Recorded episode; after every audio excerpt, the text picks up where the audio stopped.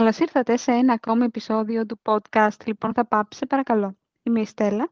Και εγώ είμαι η Μαρία Χριστίνα. Και σήμερα θα συζητήσουμε για δύο βιβλία. Το ένα είναι το «Κοστούμι στο χώμα» της Ιωάννας Καριστιάνη. Και το άλλο ποιο είναι, Μαρία Χριστίνα; Το άλλο είναι η Παναγία των Εντόμων της uh, Ούρσουλας Φωσκόλου. Για πες μου, Στέλλα, ποια είναι η υπόθεση από το «Κοστούμι στο χώμα». Το «Κοστούμι στο χώμα» πραγματεύεται την ιστορία του Κυριάκου Ρουσιά, που στα 15 το αφήνει την Κρήτη και πηγαίνει να ζήσει στην Αμερική. Με κάποιον τρόπο τον εξαναγκάζουν οι γονείς του βέβαια, δεν είναι κάτι που το θέλει ο ίδιος από τα 15 του. Δουλεύει λοιπόν για πολλά χρόνια εκεί και στα 43 του αποφασίζει πως έχει έρθει η ώρα να επιστρέψει μετά από πάρα πολλά χρόνια στην Κρήτη. Ένα καλοκαίρι ξαφνικά και απροειδοποίητα και πέφτει πάνω σε διάφορες αναμνήσεις, οι οποίες τον στοιχιώνουν, θα έλεγε κανείς, και έρχεται αντιμέτωπες με μοιραίες αποφάσεις. Για να το πω διαφορετικά, το βιβλίο αυτό πραγματεύεται μια βεντέτα. Ο Κυριάκος wow. Ρουσιάς ουσιαστικά είναι ένας άνθρωπος του οποίου ε, τον πατέρα τον έχουν σκοτώσει. Επιστρέφει στο χωριό του μετά από πάρα πολλά χρόνια και εκεί έρχεται αντιμέτωπος με μια κατάσταση η οποία δεν έχει ξεθυμάνει. Ενδιαφέρον ακούγεται. Είναι όντως ένα πολύ ενδιαφέρον ζήτημα και η Ιωάννα Καριστιάνη, ίσως επειδή κατάγεται κιόλας από την Κρήτη, το πραγματεύεται με έναν πολύ κατά με σωστό τρόπο και χωρίς μελοδραματισμούς. Αποφεύγει πολύ εύκολα αυτά τα κλισέ που έχουμε στο μυαλό μας για τους uh, κριτικούς και για τις uh, βεντέτες. Ε, θεωρώ ότι είναι ένα πολύ μεστό μυθιστόρημα. Μου το πρότειναν, η αλήθεια είναι. Βασικά το βρήκα στη βιβλιοθήκη των γονιών μου. Γι αυτό το... Και ήθελα να σε ρωτήσω πώς και επέλεξες το συγκεκριμένο βιβλίο. Είναι η πρώτη με επαφή με την ε, Ιωάννα Καριστιάνη. Δεν έχω διαβάσει τη Μικρά Αγγλία, που είναι νομίζω το πιο δημοφιλές βιβλίο που έχει κυκλοφορήσει. Αλλά με εξέπληξε ευχάριστα. Μου άρεσε πάρα πολύ η γραφή της. δεν είχε καθόλου περιττές κουβέντες και ο ρυθμός έρε πολύ εύκολα.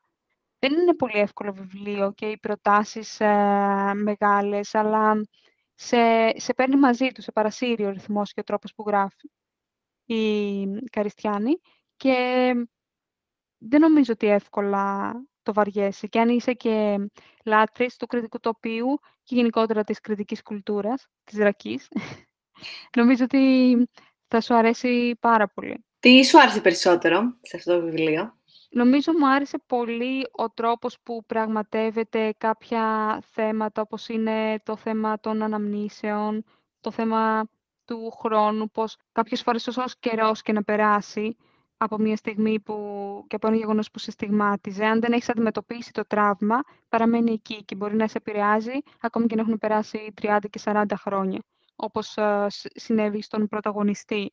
Μου άρεσε πάρα πολύ ο τρόπος που περιέγραφε την, την κριτική ύπεθρο. Μου άρεσε πάρα πολύ το ότι πολλές φορές οι πρωταγωνιστές μιλούσαν περισσότερο με τη σιωπή τους και με τις πράξεις τους και λιγότερο μέσα από το διάλογο. Είναι πολύ ιδιαίτερο αυτό. Και επίσης ε, το ότι φέρνει στην επιφάνεια όλη αυτή την, ε, την τοξική, όπως τη λέγω, κριτική κουλτούρα με τα όπλα που, ναι, ναι, με τις βεντέτες και όλα αυτά, αλλά το κάνει με έναν τρόπο σαν να το σέβεται κιόλας. Είναι, είναι αυτό που υπάρχει, είναι η παράδοση. Είναι πολύ ιδιαίτερο αυτό το θέμα που υπάρχει ειδικά στην Κρήτη, το θέμα της τιμής, το θέμα της, ε, της οικογένειας και του... Μέχρι πού μπορείς να φτάσεις, νομίζω, για την οικογένειά σου και το θέμα της τιμής και για ένα καθαρό κούτελο, που στην Κρήτη υπάρχει πάρα πολύ έντονο αυτό. Είναι ένα πολύ ενδιαφέρον βιβλίο και δεν το περίμενα. Εξεπλάγει. Ωραίο αυτό. Είναι να διαβάζεις ένα βιβλίο και να εκπλήσεις ευχάριστα. Ναι, ισχύει. Εμένα μου φέρνει στο μυαλό πάντως ε, το όλο θέμα της ε, βεντέτας και της τιμής και της οικογένειας και της παράδοσης. Ε, πολύ έντονα στο μυαλό την Κολομπά του Μεριμέ, που... Γιατί γελάς; που διαπραγματεύεται αντίστοιχα θέματα, αλλά στην Κορσική ε, αυτή τη φορά. Ε, δεν είναι το ίδιο τώρα. Πίνουν στην Κορσική ρακή; Θα πίνουμε κάτι αντίστοιχο, δεν θυμάμαι τώρα. Ε, αλλά άμα... Ναι, καταλαβαίνω όλη αυτή η μεσογειακή κουλτούρα. Ναι.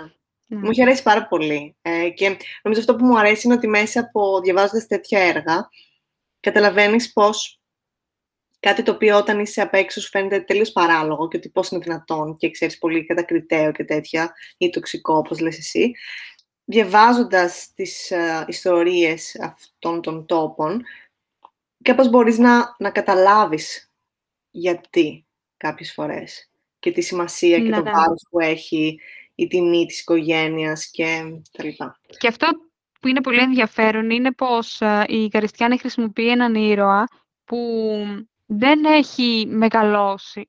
Έχει μείνει μέχρι τα 15 στην Κρήτη, αλλά έχει δει πώς είναι και η ζωή στην Αμερική. Μια τελείως διαφορετική κουλτούρα και έχει συναναστραφεί άλλους ανθρώπους, ε, ξενιτεμένος και επιστρέφει μετά από πάρα πολλά χρόνια.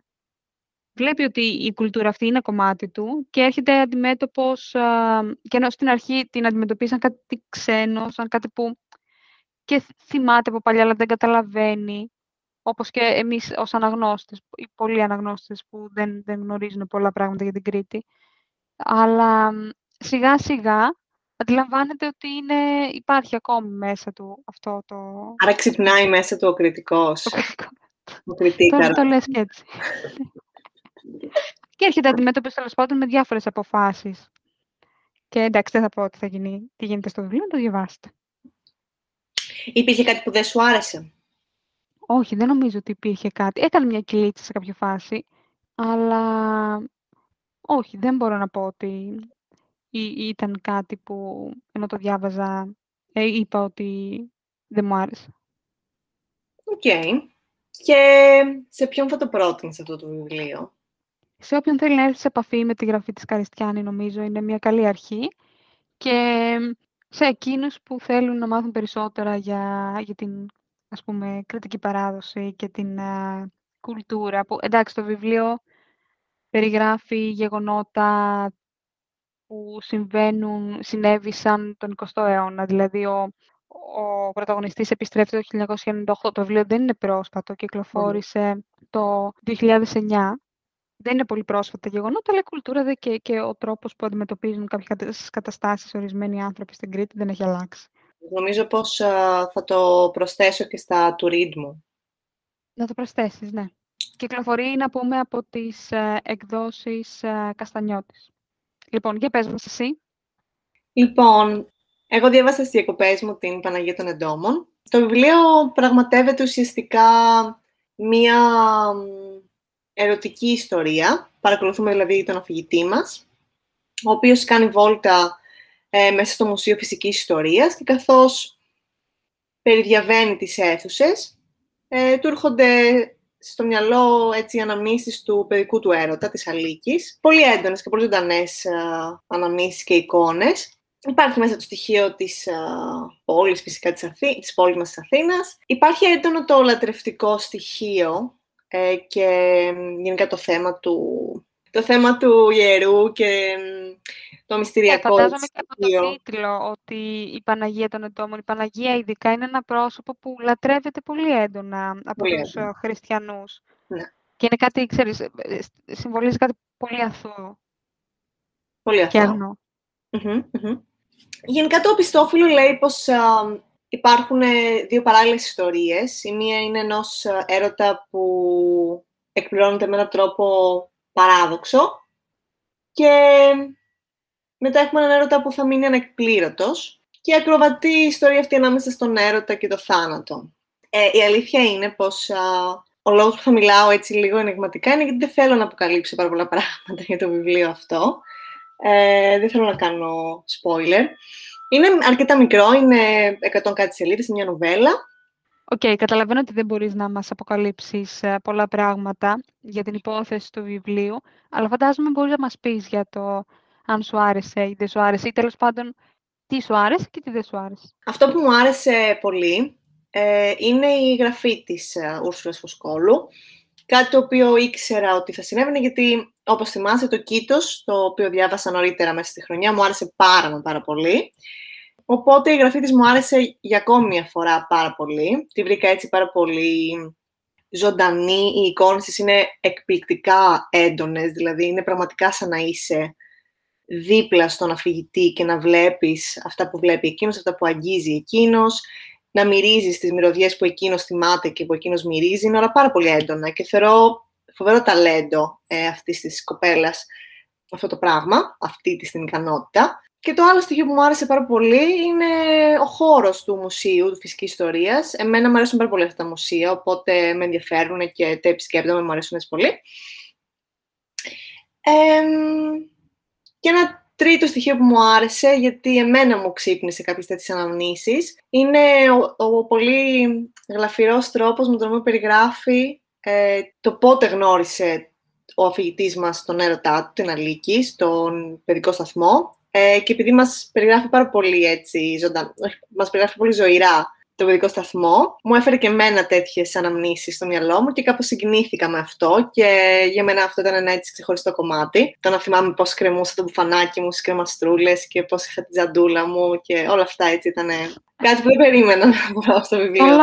Αυτά είναι τα στοιχεία που μου άρεσαν στο βιβλίο αυτό. Στο τι δεν μου άρεσε, η αλήθεια είναι πως δεν περίμενα αυτή την υπόθεση όταν διάβασα το επιστόφυλλο αυτού του βιβλίου. Και αυτό το λέω γιατί ίσως δεν ήταν η κατάλληλη στιγμή για να το διαβάσω, ίσως, δεν, ε, ίσως αν ήξερα τι πραγματικά είναι η υπόθεση, να μην επέλεγα να το διαβάσω τη δεδομένη χρονική στιγμή. Ο λόγος είναι πως στην τελική, ξέρεις, καταλαβαίνουμε κάπως προς, προς το μέσον του βιβλίου, γιατί το βιβλίο αυτό χωρίζεται στα κεφάλαια, που τα κεφάλαια είναι τιτλοφορημένα με τις διάφορες αίθουσες του μουσείου και παρεμβάλλονται σαν εγκυβωτισμένη αφήγηση κάτι πολύ μικρά κεφαλαιάκια, τα οποία διαδραματίζονται σε έναν άλλο χρόνο ε, της προηγούμενης ημέρας από το χρόνο της αφήγησης.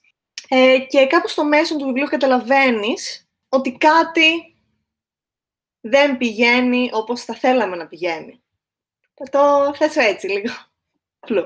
Ε, όταν λοιπόν κατάλαβα ότι τι συμβαίνει, η αλήθεια είναι πως ήμουν λίγο σε φάση ότι δεν ήθελα να διαβάσω κάτι τέτοιο. Με προβλημάτισε λίγο το, ξέρεις, που το αλόκοτο και το παράδοξο μπορεί να γίνει creepy και ανατριχιαστικό. Και ναι. Που αυτή η λεπτή γραμμή, μάλλον, θε, θέλεις να πεις ε, του, του λατρεύω και φτάνω στα άκρα. Γι' αυτό. Ναι, εγώ το είδα λίγο σε μεγαλύτερη... Το, το εννοούσα λίγο γενικότερα για, για το είδος ίσως ε, της λογοτεχνίας. Γενικά, όχι μόνο... Ναι.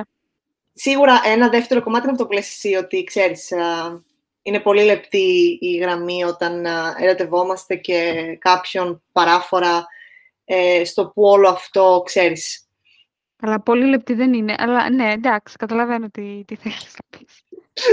Υπάρχει μια γραμμή, τη βλέπουμε όλοι. δεν είμαι σίγουρη ότι τη βλέπουν όλοι, οπότε... Τι θες να πεις. Τέλος πάντων, εγώ το εννοούσα περισσότερο για, για τα στοιχεία της γραφής της uh, συγγραφέας γενικότερα.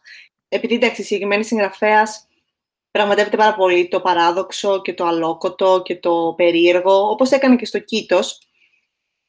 Ε, στο Κίτος εμένα μου άρεσε πάρα πολύ ο τρόπος που χειρίστηκε αυτά τα στοιχεία. Στο συγκεκριμένο βιβλίο όμως δεν έμεινα με την ίδια αίσθηση. Και σίγουρα επανέρχομαι σε αυτό που είπα πριν, ότι αν το πισόφυλλο ήταν κάπως διαφορετικά γραμμένο, δεν θα επέλεγα να διαβάσω τώρα αυτό το βιβλίο. Είναι ένα βιβλίο το οποίο έτσι μου ξύπνησε πάρα πολλά συναισθήματα, με, με τάραξε. Και θεωρώ ότι από την περιγραφή δεν σου δίνει αυτή την εικόνα. Ε, mm, ίσως είναι και κάτι που έγινε επί τούτου. Δεν είναι πολύ πιθανόν, ναι. Θα συνεχίσω να διαβάζω την Ούρσουλα Φωσκόλου και αν μπορώ να βγάλει το επόμενο της έργο. Σε ποιον θα το πρότεινες; Δεν θα το πρότεινα.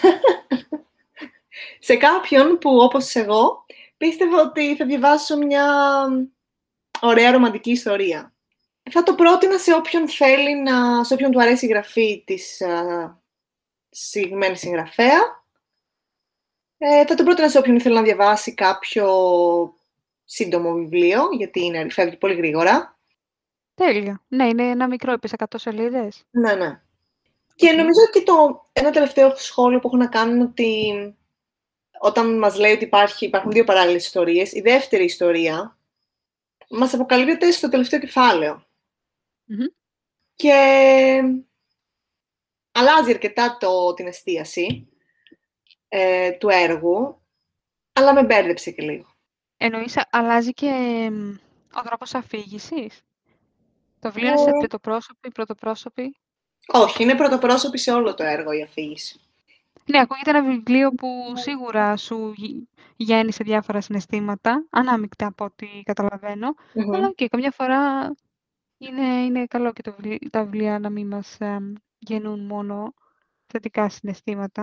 Ναι, και σίγουρα είναι ένα έργο το οποίο με προβλημάτισε, οπότε ίσως στην τελική, ξέρεις, όταν και το συζητάω ακόμα και... Καλά, δεν έχει περάσει τόσο Μμ. καιρό που το διάβασα, αλλά θεωρώ πως είναι ένα βιβλίο το οποίο θα θυμάμαι. Ε, οπότε μπορεί και, ξέρεις, αυτός να ήταν ο στόχος. Οπότε, Να μένει αξιό μνημόνευτο. να σε προβληματίσει, θέλω να πω, και να σου Ναι, ναι, γεννήσει ναι. έτσι έντονα συναισθήματα. Αλλά τέλος πάντων, εγώ όταν ήθελα να διαβάσω κάτι ρομαντικό και αυτό, κάπου, κάπου δεν ήταν αυτό που Εντάξει, θα- την επόμενη φορά θα κάνουμε ένα, ένα επεισόδιο. Ναι, βρε Στέλλα, αλλά και αυτά που εσύ θεωρείς ρομαντικά, εμένα μου ξυπνάνε μια έντονη αίσθηση απόγνωσης. Ούτε αυτό είναι το Δεν ξυπνά ο έρωτας μια έντονη αίσθηση απόγνωσης. Πόσο έντονη όχι. Ας πούμε, οι μέρες εγκατάλειψης, πολύ απόγνωση. Καλά, αυτό δεν είναι ένα ρομαντικό βιβλίο, δεν θα το κατέταζα. Θα Αλλά- το κατέταζα στα βιβλία που σου γίνουν απόγνωση, τελεία. Λοιπόν, σας ευχαριστούμε πάρα πολύ που ακούσατε αυτό το επεισόδιο. Ελπίζουμε να σας άρεσε. Πείτε μας αν έχετε διαβάσει τα βιβλία αυτά. Ναι, εννοείται, γιατί είναι δύο βιβλία, το ένα κυκλοφόρησε πολύ πρόσφατα. Το Κουστούμι στο χώμα είναι ένα βιβλίο που κυκλοφορεί εδώ και αρκετά χρόνια και δεν ξέρω και αν είναι εύκολο να βρει κανένας αντίτυπο. Φαντάζομαι Ναι. θα είναι έτσι και έτσι, ναι. Ξέχασα να πω πως α, το, η Παναγία των Εντόμων κυκλοφορεί από τις εκδο- εκδόσεις Κύχλη και κυκλοφόρησε το Δεκέμβριο του 20. Οπότε είναι αρκετά πρόσφατο. Λοιπόν, ήμουν η Στέλλα Και εγώ είμαι η Μαρία Χριστίνα. και μέχρι το επόμενο να είστε καλά. Γεια σας!